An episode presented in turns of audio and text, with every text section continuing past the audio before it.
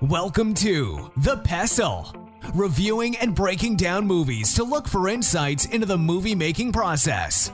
Hosted by Ray Finkel. Laces out, Dan. Let's dim the lights and kick off the show. Welcome, everybody, to The Pestle. Today's show is brought to you by Fast Forward to Success, the new book from legendary businessman Johnny Rose of Rose Video. Pick up Fast Forward to Success at your local bookstore. Welcome, everybody, to The Pestle. I am Wes. And I am Todd. And this is a film podcast where we like to tease apart films, usually ones that we like, sometimes ones that we do not, and, you know, see what they're made of, what makes it tick, or what, what do we like about it, uh, what's not working for us. Sometimes we find films that shouldn't work but end up working. I don't know. I know that creating is is pretty difficult and getting into a, a good creative state of mind is always tricky because uh, it's it's easy to be led purely by inspiration, but there's times whenever you know you got to get stuff done um, in a creative field, and you kind of have to push through it and create your own inspiration or your your creative flow, which is pretty much my entire like existence right now. You know, the last several years, I I pretty much only do creative work. Uh, and so quite often clients do not care whether or not I'm in the mood for it or not. Like I, I need to show up ready to go or sit and write by myself and get ready to go. Um, but I'm curious, like, what are some of the things that you like to do in order to create your creative mood or get into that inspirative, uh, inspirational moment? Um, is there anything, or do you just yeah. kind of push until it's you're good, you're ready? It's a good question. For me, I think it's yeah, I have the same problem, man uh, for sure. I, I think it's just starting and being okay with whatever happens. That's the biggest thing. Like, you know, whatever you do, it doesn't have to be good. Hmm. It doesn't have to be something that you're proud of that you want to ever let anyone see or hear or whatever. Or like, it just, you have to just start. And that could be, you know, if I'm writing a piece, could be with a sound or just turn everything off and be quiet in a room and try to block everything else out but an idea, right? And whatever the first idea that you latch onto is, even if it's, you know, an acorn of an idea, just run with it. Start something. And then after 15 minutes, if you don't like it, 20 minutes, if you don't like it, stop, you know, reset. Okay, no, I this is not going where I want to go. Okay, whatever. I, or I don't like this, you know, whatever. But give it a chance, you know, uh, because you really never know. I mean, a lot of stuff comes out of nothing, uh, meaning like something that you you typically wouldn't think that a you know an idea would come out of, or you know, a script idea or a sound or or whatever. So yeah, that that would be it. Just start and give yourself a chance and the opportunity and the leeway to suck. You know that it's mm-hmm. okay. Like, even the best writers. I mean, you've you've talked about it before. I mean, even the best writers, they'll sit down and they'll write something that they think is awful. That you know, like a, a fifth grader would write, but just to get through it, right? And then they come back. Maybe you could tell that story, and then they come back the next day, like, okay, I've got a turd to polish today instead of oh I, i've got nothing and i'm starting from nothing yeah know? that was a really encouraging so there's these two stories that popped up on a subreddit that i follow called you know r slash uh, screenwriting and they popped up within a day or two of each other. One was dan harmon who's the writer behind like community and rick and morty and some other stuff. Not that he's the only writer on those shows but uh, he's the creator of those shows. And he he tells a story about like, man, everyone's afraid of making stuff that sucks, but you got to kind of push through that and commit to it, but not to to something that you're going to love, but commit to writing the crap, like you just said, like write the turd, and then you know you'll come back tomorrow, and then the one thing that we're all good at is critique and criticizing, and you're your own best critic, so save that, save the critic hat for now, take it off, set it to the side, and have on your garbage hat, you know, and you and you write your garbage. Um, but then when you're done with that garbage, then put on your critic's hat and say, "Oh, this sucks, and here's why. That should be better, and that should be better." And then use those ideas to make it better. Um, and then there was another writer. that basically said the same thing that uh, was the writer for uh, a big writer for The Simpsons, and he was like, "Man, I try to to give myself an opportunity by sitting down, writing crap, and it's uh, and I know it's going to be crap, and sometimes I don't even fill out all the ideas. I just kind of have these little placeholders of disagreement, like." Marge says, "Oh, I want to go do this thing," and Homer says, we're not going to do that thing. That's terrible. And Marge groans or whatever. Um, and he's like literally just putting in these kind of blank spaces in the script uh, to come back to later. And he's like, my my goal is just to get through that first draft, and then the next day, I come in and I and I look at the script and I'm like, oh my god, the the garbage fairy left me this pile of crap.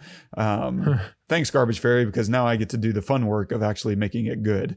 Um, and now I'm gonna, you know, do the same thing. I'm gonna go back through and say, oh, this isn't funny at all. Like, what's funny there? Oh, that's funny, um, or that lands, and then it just kind of slowly builds. And now, and for me, that was really encouraging because uh, that's been my approach to this uh, script I've been working on for the last couple months, where I will write a scene knowing that, man, this isn't great, this isn't singing, but I just need to get through this scene because it's part of my plot points and I'll come back to it and just committing to coming back to it and move on. And some of these other scenes really work well. Uh, but there's just this one character that's really hard for me to figure out and write. And almost none of his sing scenes are like really popping. Uh, and so I've just been, you know, fighting with myself. And then uh, to come across those two bits of writing advice, was like, oh, it was really comforting because I'm like, oh, you know, this isn't like the worst approach in the world. It, it no one is preaching this idea that you need to know exactly what the scene is going to be before you write it. Instead, it's quite the opposite. Like, man, just get through it and then come back and and figure out what's working, what isn't, and and and work on those pieces. Use your self criticism to your benefit instead of to your detriment of never picking up the pen in the first place.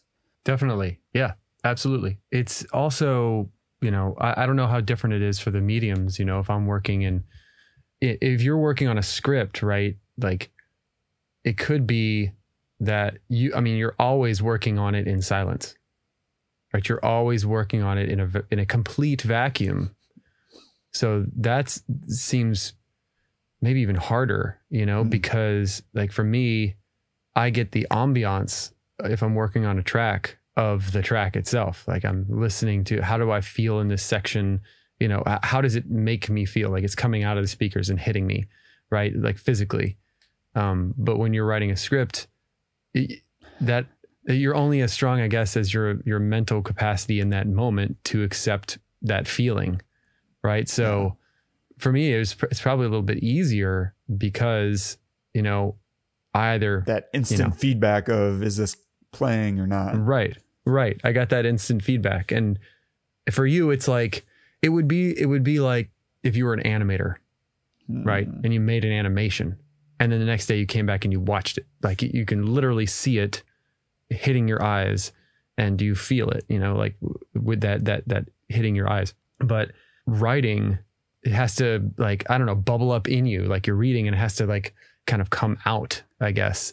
And i don't know. That feels feels like it'd be different yeah i, I think you're right and it, it demands a very strong mental image of what's happening. Mm-hmm. Uh, and that's always the tricky part is writing with multiple voices in your head. And because you do, you have to really try to fully realize this character and, and their worldview, and then try to understand another character with a completely different worldview uh, coming into contact with that, and them both kind of pushing for their own desires or arguments. And mm-hmm. I don't know. I feel like because I'm such a gray area person I do this regardless. Like it's hard to pin me down on an absolute belief on almost anything because I see yeah. all the angles of like, well, I can see why someone would be upset with this and why that other person would be upset with it.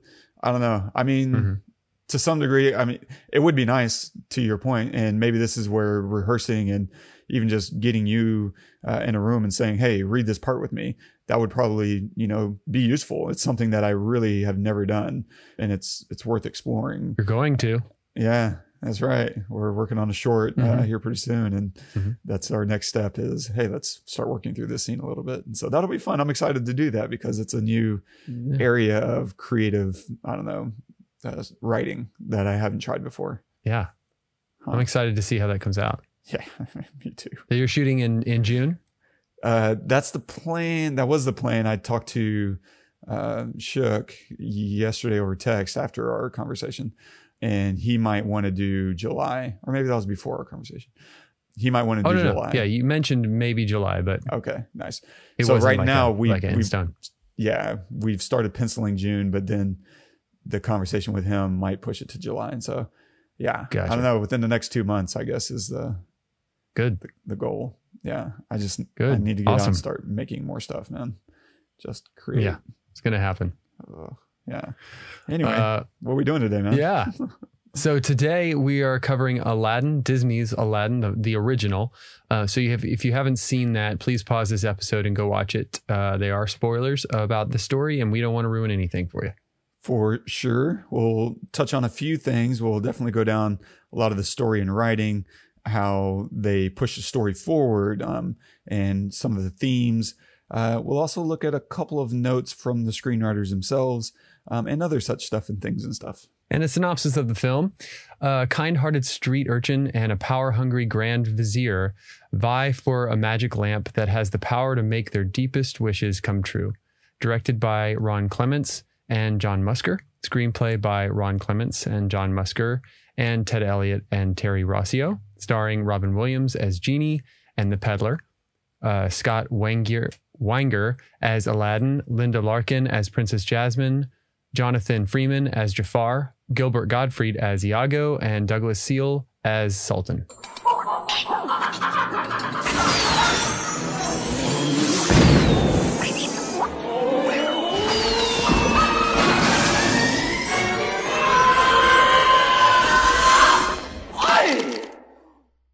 Ten thousand years will give you such a crick in the neck. Hang on a second.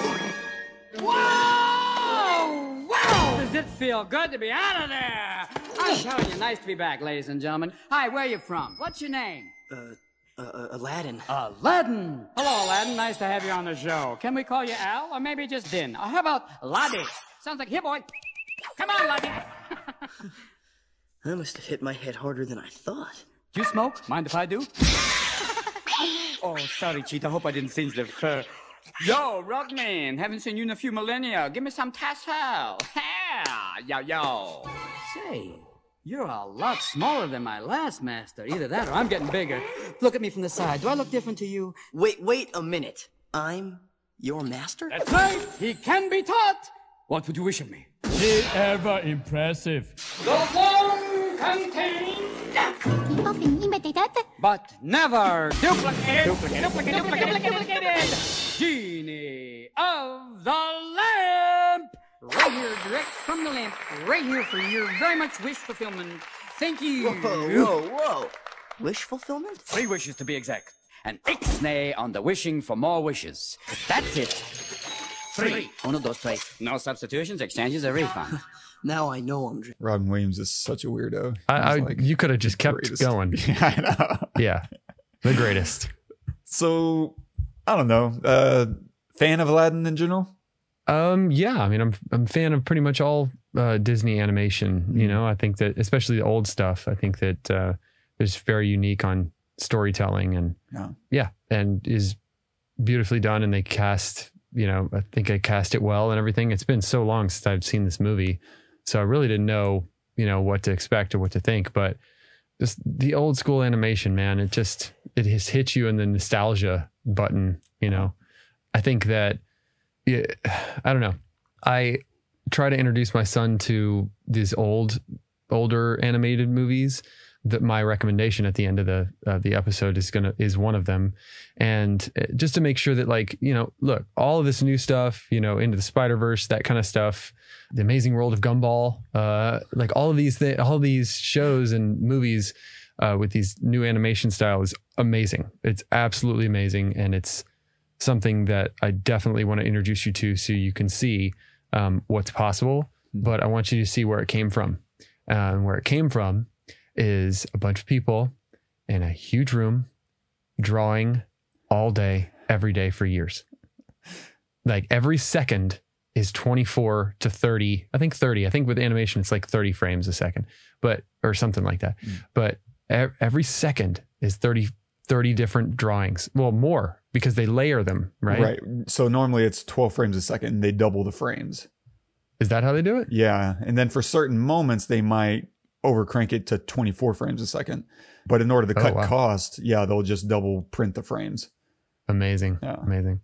But it was all done by hand. And so, and I, so I just love that. Uh, I mean, and I thought the story was interesting and they, and they did this thing where, I mean, we talked about it yesterday where they would put Aladdin in these situations where you thought, oh, it's, it's over. You know, there's no way. There's no way. And then he would get out. And it's classic storytelling of just make it as bad as you possibly can. Uh, and then he finds a way to get through it to get out. Or and even when so there were three. There was one where he gets thrown into the ocean.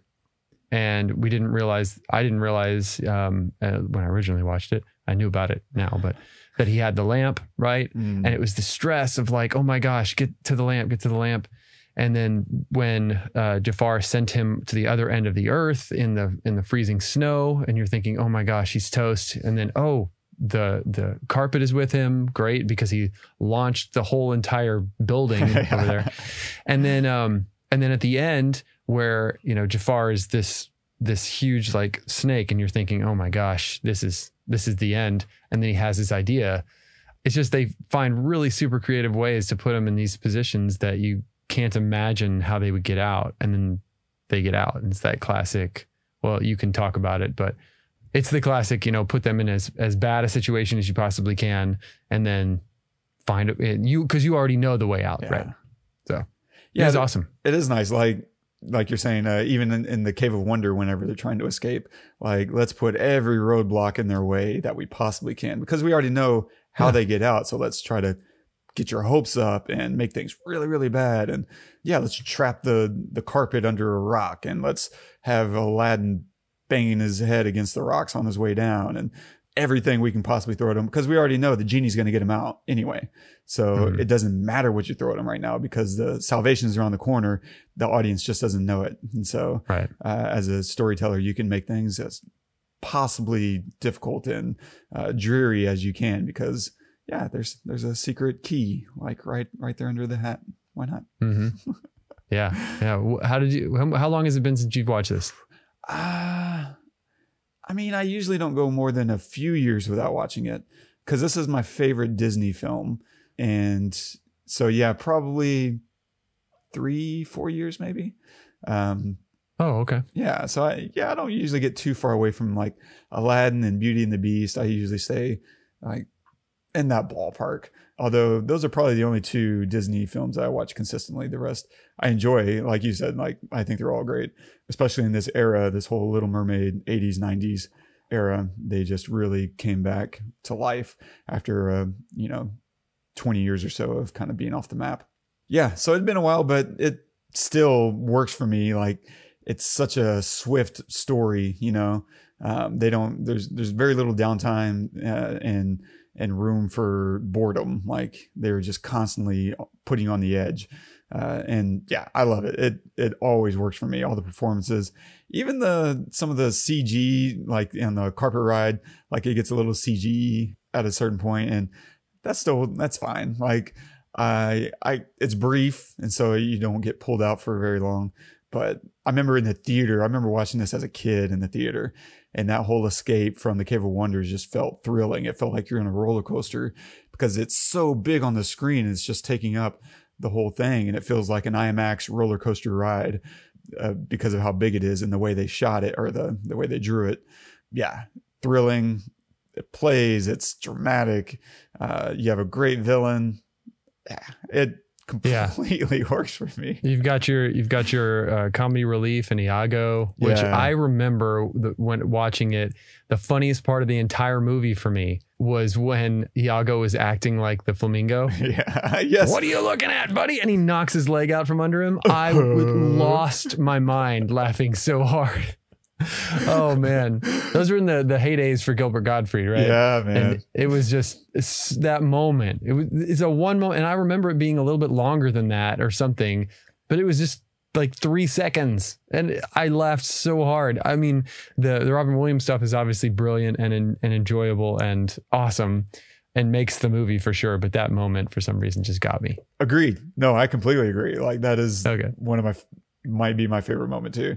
Uh, it's just hilarious because this dodo pink flamingo just kind of jumps into the frame and he's kind of dopey eyed and Yeah. and Gilbert Gottfried's voice and the whole shtick was just perfect. Yeah. So good. And then even after that, when he gets the lamp and he starts imitating uh, Jafar, uh, Mhm. like it's all just hilarious to me. Yeah, I love Iago. Yeah. Like if if you take away Robin Williams, like he's easily the funniest part of this film. Every part of him. And I was actually reading a little snippet from the writers, and they said that in their mind, the way they kind of wrote Iago was that. Uh, and it's obviously not addressed whatsoever in the film. Um, it was just kind of a frame of reference to to work from. Was that Iago or uh, Jafar cast a spell on Iago that took away all of Jafar's emotional qualities and threw them into uh, Iago. And so that he could be as focused as possible on achieving his goals. And so Jafar is really kind of an Oh. emotionless, you know, bag of dirt, uh, who's very goal oriented. And that's why there's this interesting, fun contrast between those two characters. Um, you have this really heightened, emotional, silly thing in the bird that really plays well against the the straight man of Jafar, the villain. Um, Gotcha. yeah, Oh, that that's interesting. I never would have thought that until just reading Yeah. it like ten minutes ago. Wow, that's brilliant, actually, because then it feels like a, a full character. yeah, between the two of them. Yeah, that's, yeah, you're taking some. They're together, so you're taking something something away from this one, giving it to this one. It becomes so that he becomes all of one thing, and he is all of one thing from this thing, and together they make a whole. That's really brilliant. Wow. And it's fun. Like just run with that. And it's fine that the audience doesn't know. The audience doesn't need to know every single thing. It's fine to hide things from the audience as long as it isn't pertinent to the surface level plot points. It doesn't change the fact that Jafar is trying to get the lamp and he's trying to rule the world. hmm It doesn't impact any of those elements that we know surface is compelling the story forward.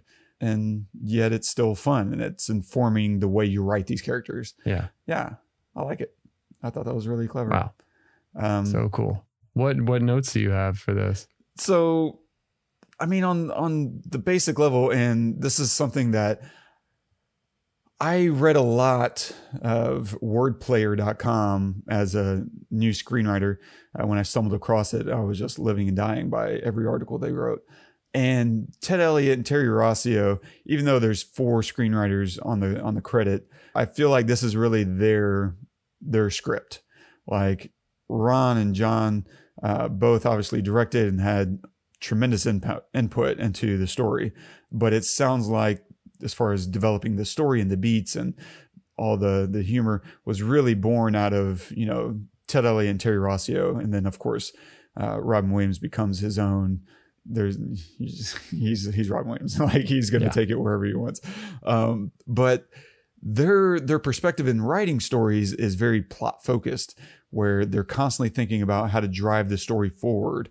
Uh, and if you go and watch a lot of their films, whether you're talking about this or Pirates of the Caribbean, I don't know, uh, Shrek, like they are constantly thinking about what are the characters needing to do next? What happens next? And why are we doing that? They put a lot of their attention on that. And so whenever I'm watching this movie, I'm, I'm thinking about their style of writing and how it really stays true to this film. And so one of the first things I just kind of jotted to myself was how the film just flies right by. Like the story constantly is pushing forward. Uh, and so just from a high level, if you think about all the all the main kind of sequences, like we start with meeting Jafar and what he wants, and then we meet Aladdin, what he is versus what he wants to be. Uh, and from there, we meet Jasmine and then what she wants versus what she's being forced to be. And then we meet, you know, Jasmine meets Aladdin. And then Jafar kidnaps Aladdin in order to get the lamp. And then finally, we meet the genie and what he wants. And of course, Jet, uh, Aladdin and the genie make a deal. Uh, and then Aladdin transforms himself in order to impress Jasmine and win her approval. And of course, Aladdin and Jasmine go on a date. He wins her over. But then Jafar tries to kill Aladdin, uh, but he survives and gets the Sultan's blessing. But then Jafar gets the lamp and becomes a ruler and a sorcerer, and then he banishes Aladdin and he takes Jasmine. And this is that moment you were talking about where all is lost. Usually in a, in a film, especially in an adventure like this, you have that moment where all is lost. And of course, the, the, the bittersweet aspect of it, and Aladdin says it himself, is that that could have been prevented had Aladdin freed the genie. If he had stuck to the uh, deal that he had made with genie and freedom, that this never would have happened. And so now Aladdin has to come back and fight Jafar. And he loses the fight, but he wins the battle of wits, which is really interesting because we, uh, just to flesh that whole sequence out a little bit more of him fighting Jafar, it's really fun because he tries to re- to get the lamp to regain it and he fails. And then Jasmine tries to get the lamp and she fails. Abu tries and he fails. Carpet tries and he fails. Everybody's trying and everybody's losing. And that really helps add to the, to the effect of, is there any hope left? Uh, because we've already from the beginning of that sequence established that Genie cannot assist. He cannot help. He is completely beholden uh, to Señor Psychopath, as uh, he he jokes. And then once everybody fails, Jafar is kind of taunting everyone, right? Uh, he traps uh, Jasmine and he unravels the the carpet, blah blah blah. Now he's taunting Aladdin, right? And his taunting kind of becomes his undoing, his own unra- unraveling, because he, he he's yelling at you know Aladdin, without the genie, you're nothing, which is a perfect smooth transition into the trap, because he's now giving the Aladdin the idea that that's right. And that's that that applies to you too, because the genie is more powerful than you'll ever be. And he wishes to become a genie himself, of course. And what's great about this little sequence uh, is that we see the fear in everyone else's eyes except Aladdin's. Like you see Genie, like, what are you doing? And so his fear of fulfilling the wish sells the danger while concealing the victory. And it's this kind of free tension to set up Jafar's uh, surprising defeat. And that's just beautiful. And so we have that whole sequence Aladdin fighting Jafar and losing, yet winning. And then the last sequence is Aladdin setting Genie free. And so this whole movie is just kind of these we're going to meet this person, we're going to meet that person, we're going to meet this person. Now these two people are going to meet, and now we're going to meet a new person, and now we're going to transform him, and he's going to win over the day. And yet he fails and uh, becomes his own undoing. Uh, and it's just pushing one sequence after another. It's very story driven um, instead of character driven. And the trick in that, of course, is whenever you're telling something that's so plot focused, you need to start to intertwine depth of character and motivation all seamlessly into these plot points. And it's especially important in a cartoon because you're cursed with the attention span of children. like, you need to do it in a way that is entertaining and makes you care about these people, gives you uh, the depth of who they are and what they care about, while you know intertwining that into why we are in this next scene in the first place and how that plays into the larger uh, elements of uh, who wins and who succeeds and what does it matter. And in, and in this case this is like an 85 minute movie. Like if you subtract the credits this is only 85 minutes uh, and so that's that's mind bending whenever you also start to include music. Okay now we also need to include you know 30 minutes worth of song. Like what? Like it is just breathless in that way but it feels effortless. You don't feel breathless watching it. You feel completely in the moment and entertained uh, and it's it's it's in a complete enjoyment. And it's you know using humor as as these perfect segues right?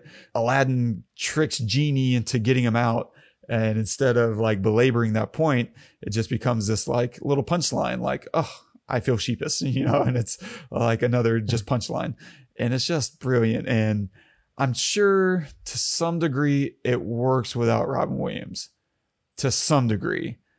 But my god and it kind of goes back to you know most robin williams films like this.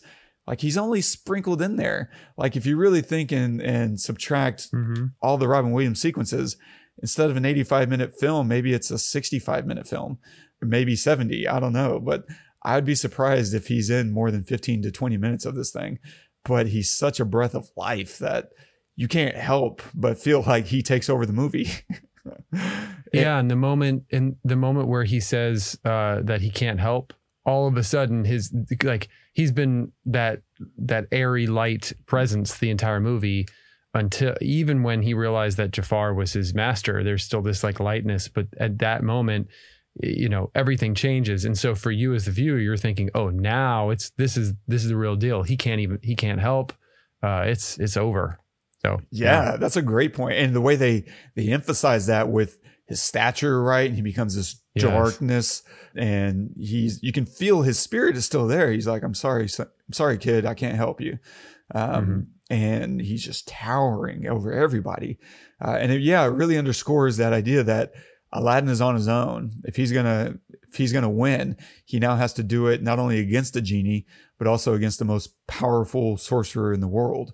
Um, Yeah. that's that's a hell of a thing. And so that kind of pulls me into the theme. There's this there's this running theme of people trapped, looking to escape their prisons.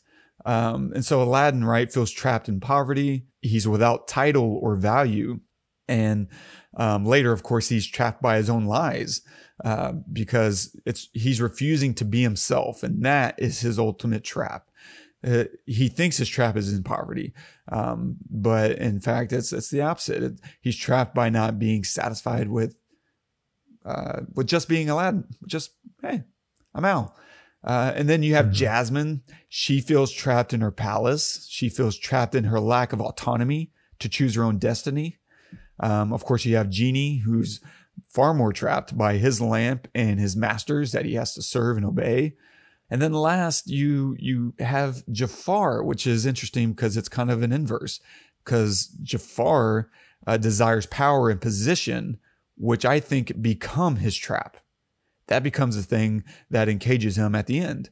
Um, those desires for those things, and ultimately, to some degree, they're all trapped by their desires. Maybe least of all Jasmine, because you know she's stuck in in a, in a palace and in a society that doesn't value her for herself. Um, and she's probably the only character that has an authentic perspective. Um, I guess Genie too, because he really is trapped um, in in a far more literal way. You know, he's he's cuffed to the to the lamp, and so I guess uh, Aladdin and Jafar really have little to their their trap is in their their desires, um, whereas Genie and Jasmine probably have a lot of overlap uh, in in who they are and what they want. But yeah, I just thought that was really interesting because uh, this film could have gone a lot of different ways. And I'll link to an article where where the writers talk about uh, setting up your rules can be good and it can also be a trap.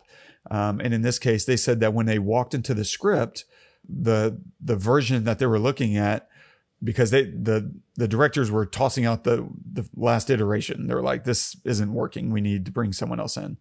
Um, and so Ted Elliott and Terry Rossio step in, and right now they're looking at how the genie can grant infinite wishes. You can wish for as many things as you want. And they were like, uh, we don't like that. It becomes this kind of addiction story. And now it's all about, I want something else. I want something else. And whereas if you put a restriction on it, now the value of each wish becomes much more powerful and more uh, problematic because you run out. And now, and if you set up this idea that the genie is trapped and he needs a wish from the his master, then now you have a, a, a drama and you have a crisis uh, and it's great. And so, yeah, there's a lot of interesting things behind that. And so I'll link to that article that people can read. But there's a few tidbits that I, I, I kind of enjoyed because there's this really simple setup and payoff um, when Aladdin meets Jasmine. The guards are after them and he leans down and he says, Do you trust me? and it sets up Jasmine's connection and recognition of Aladdin uh, for later on, whenever he's on the carpet and he's pretending to be, you know, this prince, and he's inviting her onto this date, and he leans down, he says, "Do you trust me?" And it's you see that light bulb kind of pop off on her on her mind. She's like, "Yeah, I do," and it's very simple because it uses a few things. Obviously, the phrase itself.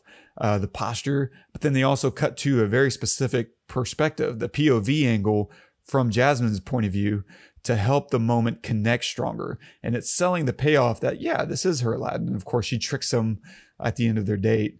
It's a shame Abu couldn't be here. He's like, nah, you know, he doesn't like heights or fireworks.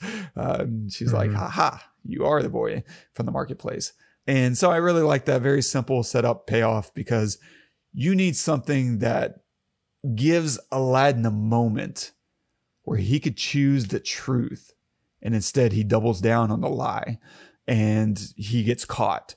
Uh, and of course, the, the carpet is right there trying to tell him, like, hey, no, this is your, this, out with the truth. Um, and he chooses otherwise. And so it's just a really good way to kind of uh, sink him further into, you know, his own little commitment to lies and to not being himself. Uh, there's also this other great little moment where we meet Aladdin and he's escaping the guards again and he jumps with the carpet. Uh, and of course, it's not the magic carpet, it's a normal one. But on your first viewing, you kind of wonder, is that the carpet? And it's this kind of anticipation. Uh, and it's fun. It's fun to say, oh, this is the carpet. Maybe this is where it starts. And then, of course, it's not. He just kind of uses it to glide down. But I think that's fun. And that whole sequence of meeting him is interesting because it they're they're able to layer in multiple things and reinforce a lot of things about Aladdin.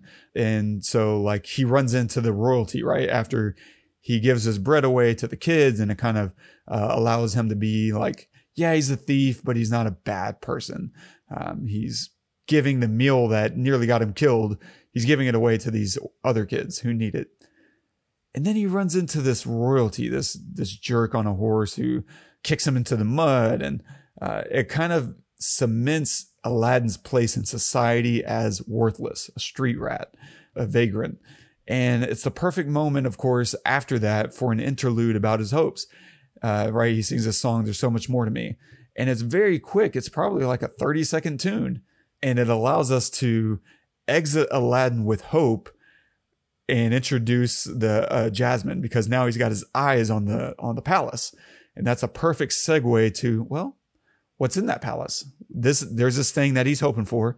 Let's figure out what's there because what he's hoping for is actually in there. It's not the palace itself. What he doesn't know is it's the person within the palace, and it's good. It's good use of music. It's a good segue. It's very simple. It's, it, it, yeah, it's it's a way to kind of uh, connect with Aladdin a little bit more um, on our, on our way out and into someone else.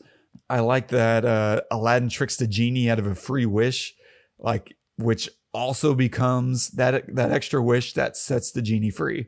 Like Mm-hmm. his Oh, that's beautiful. yeah, it's his duplicity that becomes his freedom, um, and that's kind of Mhm. nice. I like it.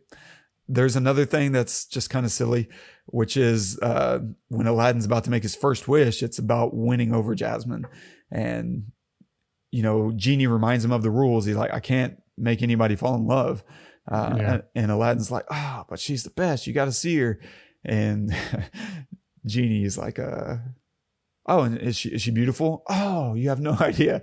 And we cut to this reaction shot, wordless, but it's uh, the genie fluttering his eyes as Aladdin is swooning, and I just feel like I wonder if they took this shot they because they record a lot of that stuff when like the the voice actors are in the booth and they're acting with one another in separate booths. And I feel like maybe they referenced the little shot of uh, Robin Williams, who didn't say anything but gave them a reaction. It's like, yeah, we do Mhm. want to use that because it's all about Genie. He he gets it. It's love. He understands Yeah. it, uh, and I love that. It's like sometimes voice actors can still create something visually, even if that's not technically why they're why why they're uh, why they are there. For goodness sake, I'm Right. no voice actor, and so uh, yeah. Anyway, last few notes here, and I'll read it verbatim. I'll link it in the article because there's a lot of fun tidbits. But there's this Wordplayer article where they kind of give you a quiz of what it's like to write for animation. And I'll just kind of cut to the chase here. The page count of a typical animated feature script runs no more than 85 pages tops. On Aladdin, this is in the voice of uh, Ted Elliott, I want to say, or Terry Rossio. Yeah, yeah, it's Terry Rossio who wrote the article. And he says that on Aladdin, we begged for five more minutes of screen time, five, just five, in order to tell the story until we were told it would cost the production another seven or eight million dollars. Because in order to get more footage, they'd need to hire more animators or pay the existing existing animators huge overtime. This shorter page limit forces some story structure changes. It's all the more important, for example, to get the story going quickly and for scenes to serve dual or even triple purposes. Give yourself uh, this is his grading of the the quiz. Give yourself three points if you picked uh, no script because before Little Mermaid there was no such thing as animation screenplay, which I did not know because uh, it over four thousand pages on a on Katzenberg's animated features. Each scene was written forty plus times and this is Katzenberg was the he ran the Disney Animation Studios. Um, so he was like, if you write every scene 40 plus times, that's over 4,000 pages of screenplay for an 80 minute movie, uh, which is kind of crazy. So on the one hand, it is an 85 page script, but on the other hand, uh, because of how many rewrites you do, that's over 4,000 pages of script, uh, which is freaking insanity. Wow. Yeah. And so another thing which you and I would know um, was that dialogue on an animated film is recorded before the animation is drawn, but after storyboards, if possible. If you can record it after the storyboards, that's nice. Uh, and so the animators match their drawings to the delivery of the voice actors, uh, which makes sense. You know, you understand the pacing of the delivery of the audio. That helps you pace the the scene as you draw it, and also give you something to animate to. Um, but sometimes they may even reference a videotape of the actor's expressions that are shot during the recording session. Um, it's nice though if the if the storyboards are finished and at the recording session, so that the actor can see the context of the performance. Because if uh, you know you're Iago, if you're Gilbert Gottfried writing as Iago, and you don't know that you're in front of a pink flamingo and that you yourself are wearing a, a flamingo you know costume uh, that probably doesn't make as much sense as being able to look at a storyboard. You're like oh okay i get what's happening here and now i can kind of physically pretend to be you know stuffed into this thing or like uh, when robin williams is having to act like his face is being crushed by jafar um, and he's like, I'm new, your new master now. And he has to deliver this line. I was afraid of that. Like, you need to feel crushed and, you know, smushed. And so being able to see that, you know, really helps to say, oh, I get what's happening in this one line, uh, let alone throughout, you know, 60 pages of script or whatever is happening. Yeah, that's, that's kind of all I have. I don't know, man. I, uh, one of the, I guess, other tidbit that we talked, uh, talked about before was there's supposed to be like 15 or 16 hours of Robin Williams outtakes because he would just show up and ad lib all of his scenes and want to do it again. And man, hats off to uh, his other performers, you know, Scott Weinger and whoever else would, would be in a scene with him because Robin Williams going crazy and you having to respond to it uh, takes a lot of takes a lot of discipline because you have to be aware of where the scene is supposed to go and then how your character is responding to Robin Williams being outrageous. The genie is just doing all this random stuff. And you have to plan on reacting to that and keeping in mind where I need the scene to go. Um, because every part of you wants to try to match Robin Williams in energy. Uh, but you're not him. You can't be him. Don't try to be him. Instead, make sure you're Aladdin. And Aladdin wants to win over the girl. Um, and so Genie is being outrageous, but I'm still thinking about the girl. Uh, and so you need to ride this crazy line of, you know, discipline and uh, spontaneity. And so, yeah, but all that to say that there's potentially a whole other film bottled up in here that you could re reanimate all this just based on how many other outtakes and uh, versions of scenes there are. Uh, that would be incredible to see you know. Man, I would love to see that. Be amazing. Golly, can you imagine what what's in that? I know. I, uh, yeah, yeah. I, I mean, I wonder if they, I wonder if they had like a bunch of like really crazy stuff and they just couldn't put it in because, you know, this is old Disney. Yeah, you know, and uh, things were different back then. Because now there, you know, there's there's Disney films now that are pretty, that are you know pretty hard, you know, yeah. for, for like children and stuff. So I, I don't know. I wonder. I wonder what's in there. There's probably some pretty pretty raunchy stuff too. Yeah, I mean, because why not? Yeah, that's Robin right. Williams. I mean, our buddy Joe told a great story about Robin Williams uh, visiting an office that he was he was working in at one point, and he got to talk to him for you know uh, a couple minutes, and he was like, "Hey, we're working on this thing, a a map, uh, and we're having trouble naming uh, a couple of towns. Do you have any ideas for town names?" And he said he just riffed off like twenty ideas right there. And none of them What? were appropriate. Like they're all just completely like R-rated silliness, you know. Um, and it was just Oh my god. uh, yeah, I could hear Joe tell that story like 50 times. Like, so he so he he met he him. met wow, that's amazing. Yeah, that's incredible. Gosh. Yeah, I I it's interesting to hear you talk about that um his presence in the in the film itself and how I think it, he made it as good as it is, but yeah, it, maybe because it's animated because when you see Robin Williams, it's a little different, obviously, than just hearing his voice and listening to that clip because I can't see it on my end. Listening, just listening to that clip, I hear him way more than watching it Yeah. you know like when i'm watching it i'm i'm seeing the genie and it's you know the story's really great so i'm like in it and uh, it's the genie and and uh uh, Robin Williams is there, but he kind of disappears a little bit for me in the genie. But just listening to it, he's he's just in, it's just incredible how like he pops up in my in my mind's eye, right? Um, but yeah, could there be someone else? I mean, yeah, maybe, maybe you know, sure, and and the movie would still be strong and everything. But there's just something like I think untouchable about him. And you you had mentioned before they wrote this a lot of the script for him in mind, right? Yeah, and they did something just brilliant, which was in order that because they were afraid they wouldn't be able to get him, and so they said, Hmm. "Here's what we're going to do: we're going to animate some Robin Williams stand up as if he's the genie." And so they took like this little Oh my god. 60 second segment, sketched it out, and and made an animation. I'll embed it. and, Like it's out there. You can actually see this. So I'll I'll, Really? I'll embed it in the show notes. Oh my god. Um, Yeah, I want to see it. and Robin Williams saw it and he just loved it. And he was like, yeah, I'm in. Um, and it's just such a smart way to demonstrate like, we want you. We're not here to like, uh, tell you what to do. And in fact, he got into the, the booth and started recording and they realized, yeah, we got to set him loose because we can't keep him on Yeah. script. The word, it just isn't going to work. Like we're going to have to let him roll. And of course he did what he did. And I, I would be curious and I've never tried to look at the script before, but now I'm curious what the script said versus, you know, what ended up happening. And I wonder if that version is even Mhm. out there because a lot of times what people will do is well, they'll take the finished film and then kind of rewrite it to match the film, um, rewrite the script in order to Yeah. match what, what you'll see instead of letting the script be, Yeah, I think we talked you know, about that what was on intended. on the Nomad the Nomadland episode, right?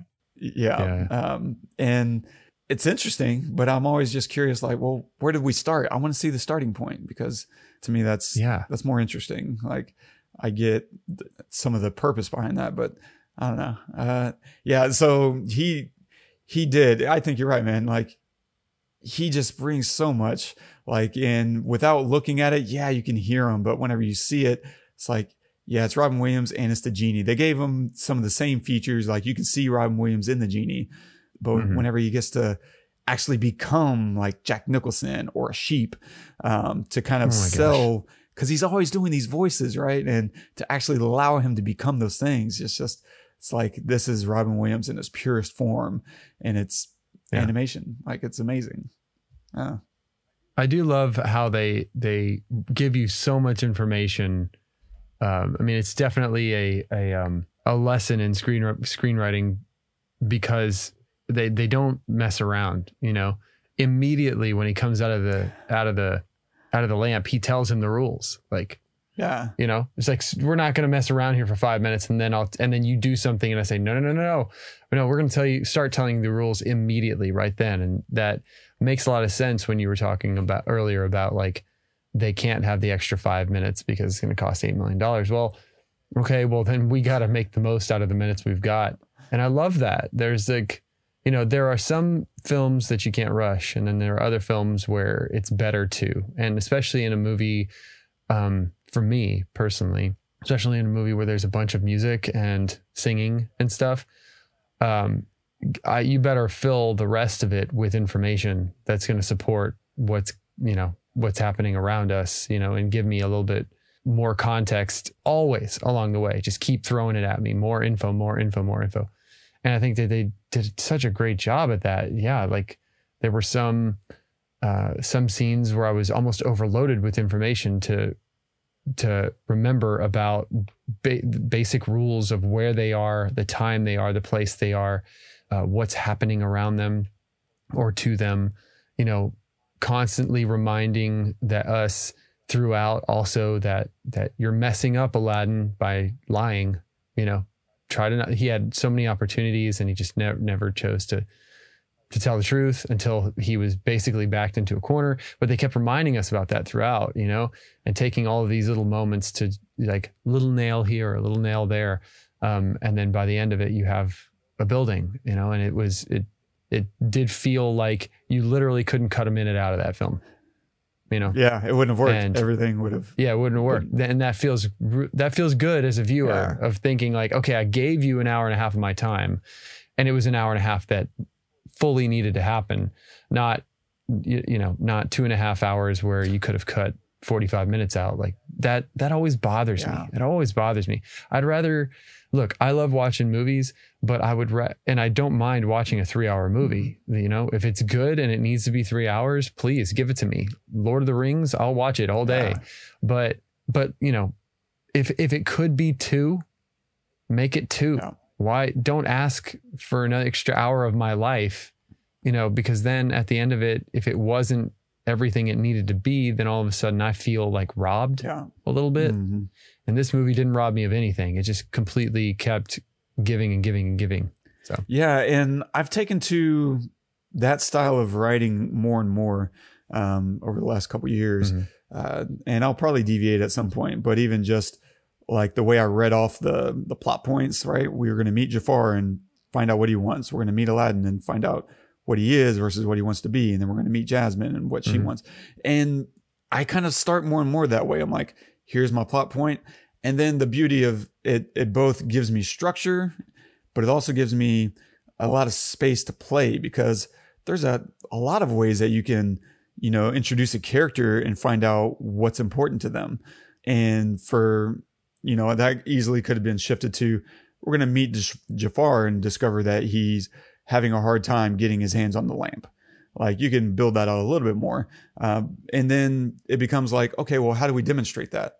Oh, he's going to have a thief uh, try to go and get the, the lamp for him. And the thief is going to get killed by the Cave of Wonders. And he's going to get his next hint, like look for a diamond in the rough. Like, okay. And there's these little breadcrumbs. And I like, I've, I've really more and more started to appreciate that because once you do that, I think you can tell the leanest story possible. And once you realize, okay, I still have room to play, now you can kind of go back and start thinking about how can I flesh this out a little bit more? How can I support this story point? How can I add more depth or how can I reinforce, you know, the villain? How can I uh, reinforce the, the despair of my hero, et cetera, et cetera. Like once you kind of have the leanest story possible, you can start looking at where can I add meat that rewards the audience instead of like just captures them and holds them hostage. Uh, because that's the stuff that you and I really don't like. It's just kind of wasting our time with stuff that doesn't add up to anything, has no entertainment value, and also just, you know, feels like fluff and filler and just to to I don't know, make the runtime a little bit longer. Eh, Mhm. we don't need that. Yeah, I'm good with 90 minutes. Why make it 2 hours if it can be 90? Right. You better have a good excuse for sure. Yeah. but that's well their excuse was eight million dollars Yeah, that's right. good thing good sometimes sometimes not having money is good It's funny, Right? man, because I more and more appreciate good feedback. And in this case, like, because operating like you were talking about at the beginning, like, I operate in a silo for the most part when I'm writing a story. And there's times when I know I need another perspective. Uh, and that's so tricky to get that perspective because it could be bad advice. It could be a bad point of view and it could create an insecurity in me that begins to deteriorate my story and my confidence in my story. But oftentimes, whenever you hear someone, and this becomes the, the job of the writer, is to hear a note and to decipher what's really at the problem with this note. Like someone might say, "Oh, you need to establish the rules." And this is uh, an article I was just reading on Wordplayer that I'll, that I'm linking everyone to, and the note might say one thing, but you might say, "Oh, they're saying that the problem is we don't establish the rules," but what they're actually wanting is to understand why this character desires this other thing in the first place. And they think it, it's because there's no clear rules when in fact there's a lack of motivation that's underpinning the the whole the scenario, the situation. Um, and so it's it becomes your job as a storyteller. And that happened on a film I worked on last year where the client came back and said, you know, it's it's too dark you know uh, that's my tendency is i write really dark stuff. And they were like it's it's too dark. This isn't it. And i had to reconfigure their perspective to say that okay it's not that it's too dark. It, the problem is they want to what they really want they want to see how things can go wrong even despite a, a person having all the best circumstances going in their favor what's that look like what's it look like when life falls apart despite everything going your way. Okay, now we got a we got a new problem to solve for instead of having all the people in their lives creating problems for them. Let's have all the people in their life trying to help, and yet their life crumbles anyway.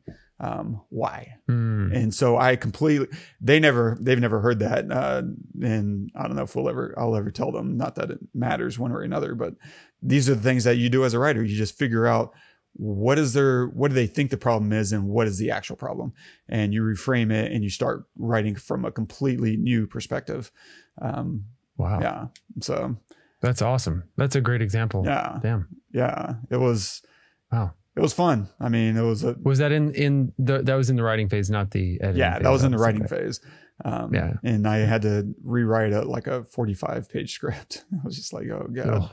here we go uh, and i had to do it in like two weeks so Oh man. yeah it was a task they have no so idea you can so you can do it. You can write a I- lot. yeah like it's funny because the client didn't think it should take that long and i'm like oh my god guys Yeah. bugger off for a little bit guys let me let me do my Yeah, just leave me alone. Yeah. like are you kidding me? It takes us that long to uh, you know, my at my job to write like little 90 second animation scripts. Like geez, 45 Yeah. pages, give me a break. Oh, that was Golly. hilarious anyway so i'm curious uh what are you going to recommend this week what's this other disney classic Yeah, well, you know, well, it's not a Disney classic. Oh, okay. I don't think. I don't think it is. Is it? Did Disney do this? I don't think so. Maybe you would know. Let me see. No, no, no. They didn't. Warner Brothers did it. But um, it's a film that I can't believe that we haven't recommended before or even done. Uh, but I went and saw it with my son like a, couple of months ago. Uh, Iron Giant, Mm. which is just it's an example of a 2D movie done, you know, really, really well, but like a more modern version. I think it came out in 99. So, you know, much later than Aladdin and, Mhm. um, one of the last know, uh, animations like right. Yeah, exactly. Exactly. But it completely holds up and it has some really big names in it. Um, uh, Jennifer Aniston's in it, Vin Diesel, Harry Connick Jr., and uh, Christopher McDonald's in it too, surprisingly. wow. but it's it's just such a beautiful story and i i just tear up every time at the end of it and my son completely loves it. We've seen it i saw i've seen it with him twice in the theater. Dang. Which is just awesome. That's pretty cool. So he he loves it and it's it's just a really really great story one of the last 2d animations uh, animated movies. So uh, because there's not a whole lot of those anymore i just like to try to keep it alive a little bit. So yeah iron giant. That's very cool. I'm going to recommend a, another animation as well. This one is by the same team, John Musker and Ron Clements, and it's called Treasure Planet. And it's so good. It's one of these little hidden gems that came out in 2002, still, you know, at the tail end of animated films in their in their peak, but because of that transition, I think it just got lost in the shuffle. I never run into anybody that like seen that's watched this film but it's excellent. Like it's really a fantastic film. It's all about you know the space version of Treasure Island, uh, and it's it's so good. I mean, it's got all the adventure and risk, and uh, if you enjoyed Aladdin and you're like you're looking for a, a hidden gem that kind of speaks to that that tone, um, definitely not. There's no Robin Williams in here, so you know, bait your breath a little bit here. Uh, but Mhm. it's so good. Um, it's got Joseph Gordon-Levitt in it, uh, Martin Short, Emma Thompson. It's got some heavy hitters as well. Wow. Um, and yeah, it actually was also written by Ted Elliott and Terry Rossio. I was just double checking because I'm pretty sure that's why I watched it in the first place. And it's, yeah, I think it's just fantastic. And you will be pleasantly surprised if you went and uh, checked it out. And so uh, go watch Treasure Planet. I bet it's probably on Disney Plus um, because I, I'm pretty sure it's a Disney film. Yeah. So go check that out. Awesome. And stay tuned for next week. We finished our little Robinathon, um, our Robin Williams little mini episodes here. We're going to do ah, this one's hard. Good Will Hunting. I have Yeah. been putting this one off since we started this thing. It's one of it's the second most intimidating film to do and that might not be obvious to people but it's just a, a film that i really respect um, and just have always hesitated to be like oh yeah i can add anything remotely interesting to that conversation because i don't know i feel like well, it's a pretty well discussed and known film um, and short of and my single most terrifying film to do uh, so the top three for the record number three was shawshank redemption which we've now done Number two is Good Will Hunting. And the one that we will never do, I just don't see any reason to do it, is 2001 A Space Odyssey. I knew you were going to say it. I knew it. I, I was going to guess. And I, yes. Yes. Like, well, we're doing it. oh, we're absolutely going to do it. I cannot fathom that that film hasn't been picked apart a thousand times already. Like, it's it's probably the most picked apart film in the existence of films. Like You want, more than Citizen you wanna know Kane, something? more than Raiders of the Lost Ark. Um, Okay, well, we have to do it because I've been waiting to watch it for the first time. I've never seen the not entire seen thing. it. Nope, nope. Ooh, that first I viewing know, is a right? doozy. Um, it's kind of hard to watch. I know. So, so, so we should we should plan to do it right. as, and I will give feedback as a first time viewer that that is interesting. because I like it's. I'm afraid to watch it. I'm afraid to watch it because it is so it's so iconic Yeah. and so you know like like game changing uh, you know everyone says that i'm afraid that you know for me who loves you know interstellar and you know like other these other amazing space movies will it hold up you know i don't know but i think you know if i have a, a purpose to talk about it on the podcast it would be really interesting That is- i mean Oh, yeah yeah i don't okay. That's a do, that's a good do argument. you have to be and here's here's the other thing is that do you really have to say something new I don't know. I mean, you know I maybe not. I would. It's not that I would necessarily need to know that it's new. I just don't feel like, yeah, that I could find anything new to to discuss. Yeah, I don't know. I, I that's all right didn't really i bet people haven't i bet i mean obviously there are people that scour the internet for rev- for critiques and reviews of 2001 a space odyssey but i would i would sh- you know not be surprised if no one has looked at a crit- critique an actual critique or listened to an actual critique on that movie yeah, especially now yeah, you know, maybe one. So just because there are a thousand out there, I I don't think anyone's you know read or listened to a hundred of them, and so we're number one hundred and one. You know, it just I totally get the apprehension. Oh. I I absolutely do. But I would love to hear what you think about such an iconic movie like that, and like how it affected you personally. Maybe that could be the Mm. discussion. Maybe the discussion could be more about like how it personally affected you and and what you do and how you do what you do Hmm. because i think it's probably affected most filmmakers right most, yeah, yeah. Because I didn't come to it until later in life. My brother watched it a lot uh, as a kid, but I never sat through it until like I was a full grown adult. Probably not even until like ten or fifteen years ago, maybe fifteen years ago. Hmm. was when I finally watched it, and it was just like, okay, well, that's a yeah. Okay. Yeah. You know what? I think you've made a compelling case specifically with your first time viewing experience because I predict I know exactly how that's going to go. okay. All right. We'll see. Mhm.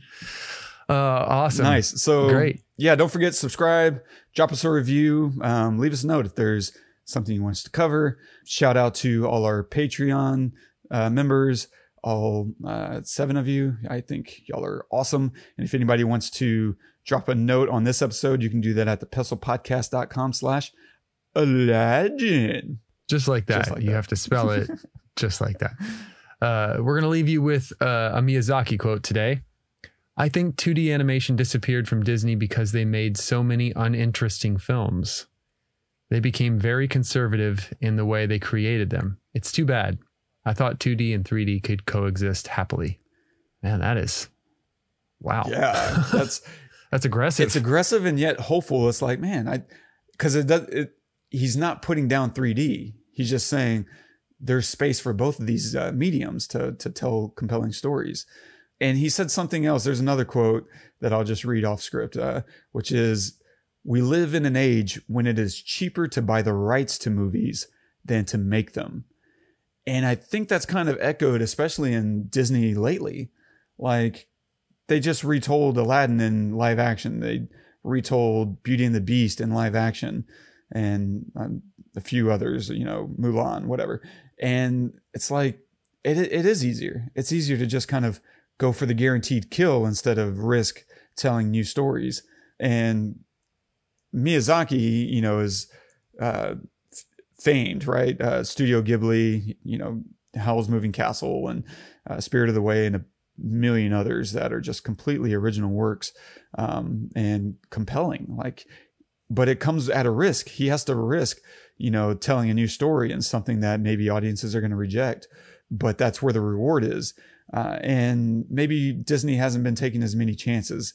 They take some of those chances with Pixar, but with Disney animations like the 2D stuff, um, I think he's he's got a really interesting case and point. You know, well, maybe not a, a specific case, but you know, they were just making uninteresting films uh, to some degree, and that made them shy away from 2D animations. But you know, I'd love to see a resurgence because, and here's the thing, and that I thought was interesting about this quote is that it's not that people don't like 2D animation. You know, even though there's really no movies coming out that are 2D, there's still cartoons being made. Rick and Morty is 2D. I think Simpsons are still being made. That's 2D. That's traditional. I bet Family Guy is still being made. Like there's a still a hunger, you know, uh, Adventure Time. That's 2D. There's still a hunger clearly for 2D animation, and there there might be that space for it in the in film if people would take that that gamble. I mean, Futurama was only recently canceled a few years ago um, for the last time, but it got revived like three or four times, four maybe four or five. Like Futurama just kind of kept coming back. You just couldn't quite kill it. Uh, and I still watch Futurama almost every day. Like that's usually how I go to sleep at night. Is I'll put on Futurama and, and the familiarity, and it gives my brain something to focus on while I drift away instead of you know having the uh, the nighttime scaries come at you. And it's it's settling. And so yeah, I don't know. Uh, I think it carries weight coming from uh, Miyazaki. I guess is my only real addition to that. yeah. Yeah. Absolutely. I agree. Couldn't agree more. This is fun, man. Yeah. My last thought, uh, it feels more appropriate here than next week, was like Robin Williams. Uh, I was telling you yesterday that my mom gave me a bunch of uh, my elementary and childhood stuff, and I came across this book that was all my firsts. It was like my first time I said I love you, my first haircut, uh, all this stuff. And apparently, I went to the movie theaters to see my first movie like two months after I was born. And the movie I saw was Popeye with Robin Williams. I was like, oh, that is so appropriate. I'm so glad. Um, I don't know that I It's necessarily alright. love Popeye, but I love him as Popeye. And I love Shelley Duvall as, um, you know, Olive Oyl. And that just really touched my heart. Mhm. Yeah, It's amazing. Ron Williams. That's amazing. What a gift. Truly. Gosh, wow. I don't have anything to add to that, man. We talked about that yesterday, and I was just like floored. My jaw was on the floor. I can't believe it. So Too cool. we miss you, Robin, Yeah. for sure. Gosh, there'll never be another one like him. Oh man, well this has been amazing. Thank you so much for joining us. Uh, like Wes said, please like, subscribe, review, share us with your friends, all that good stuff. It's all it all is important and it helps us keep going. Um, I think we go without it, but it's definitely better with it for sure. Um, and join us next week. We're doing Good Will Hunting, so make sure to watch that episode or watch that film before the episode starts, so you don't have to pause it beforehand. Until then, I am Todd. I'm Wes. Go watch some movies.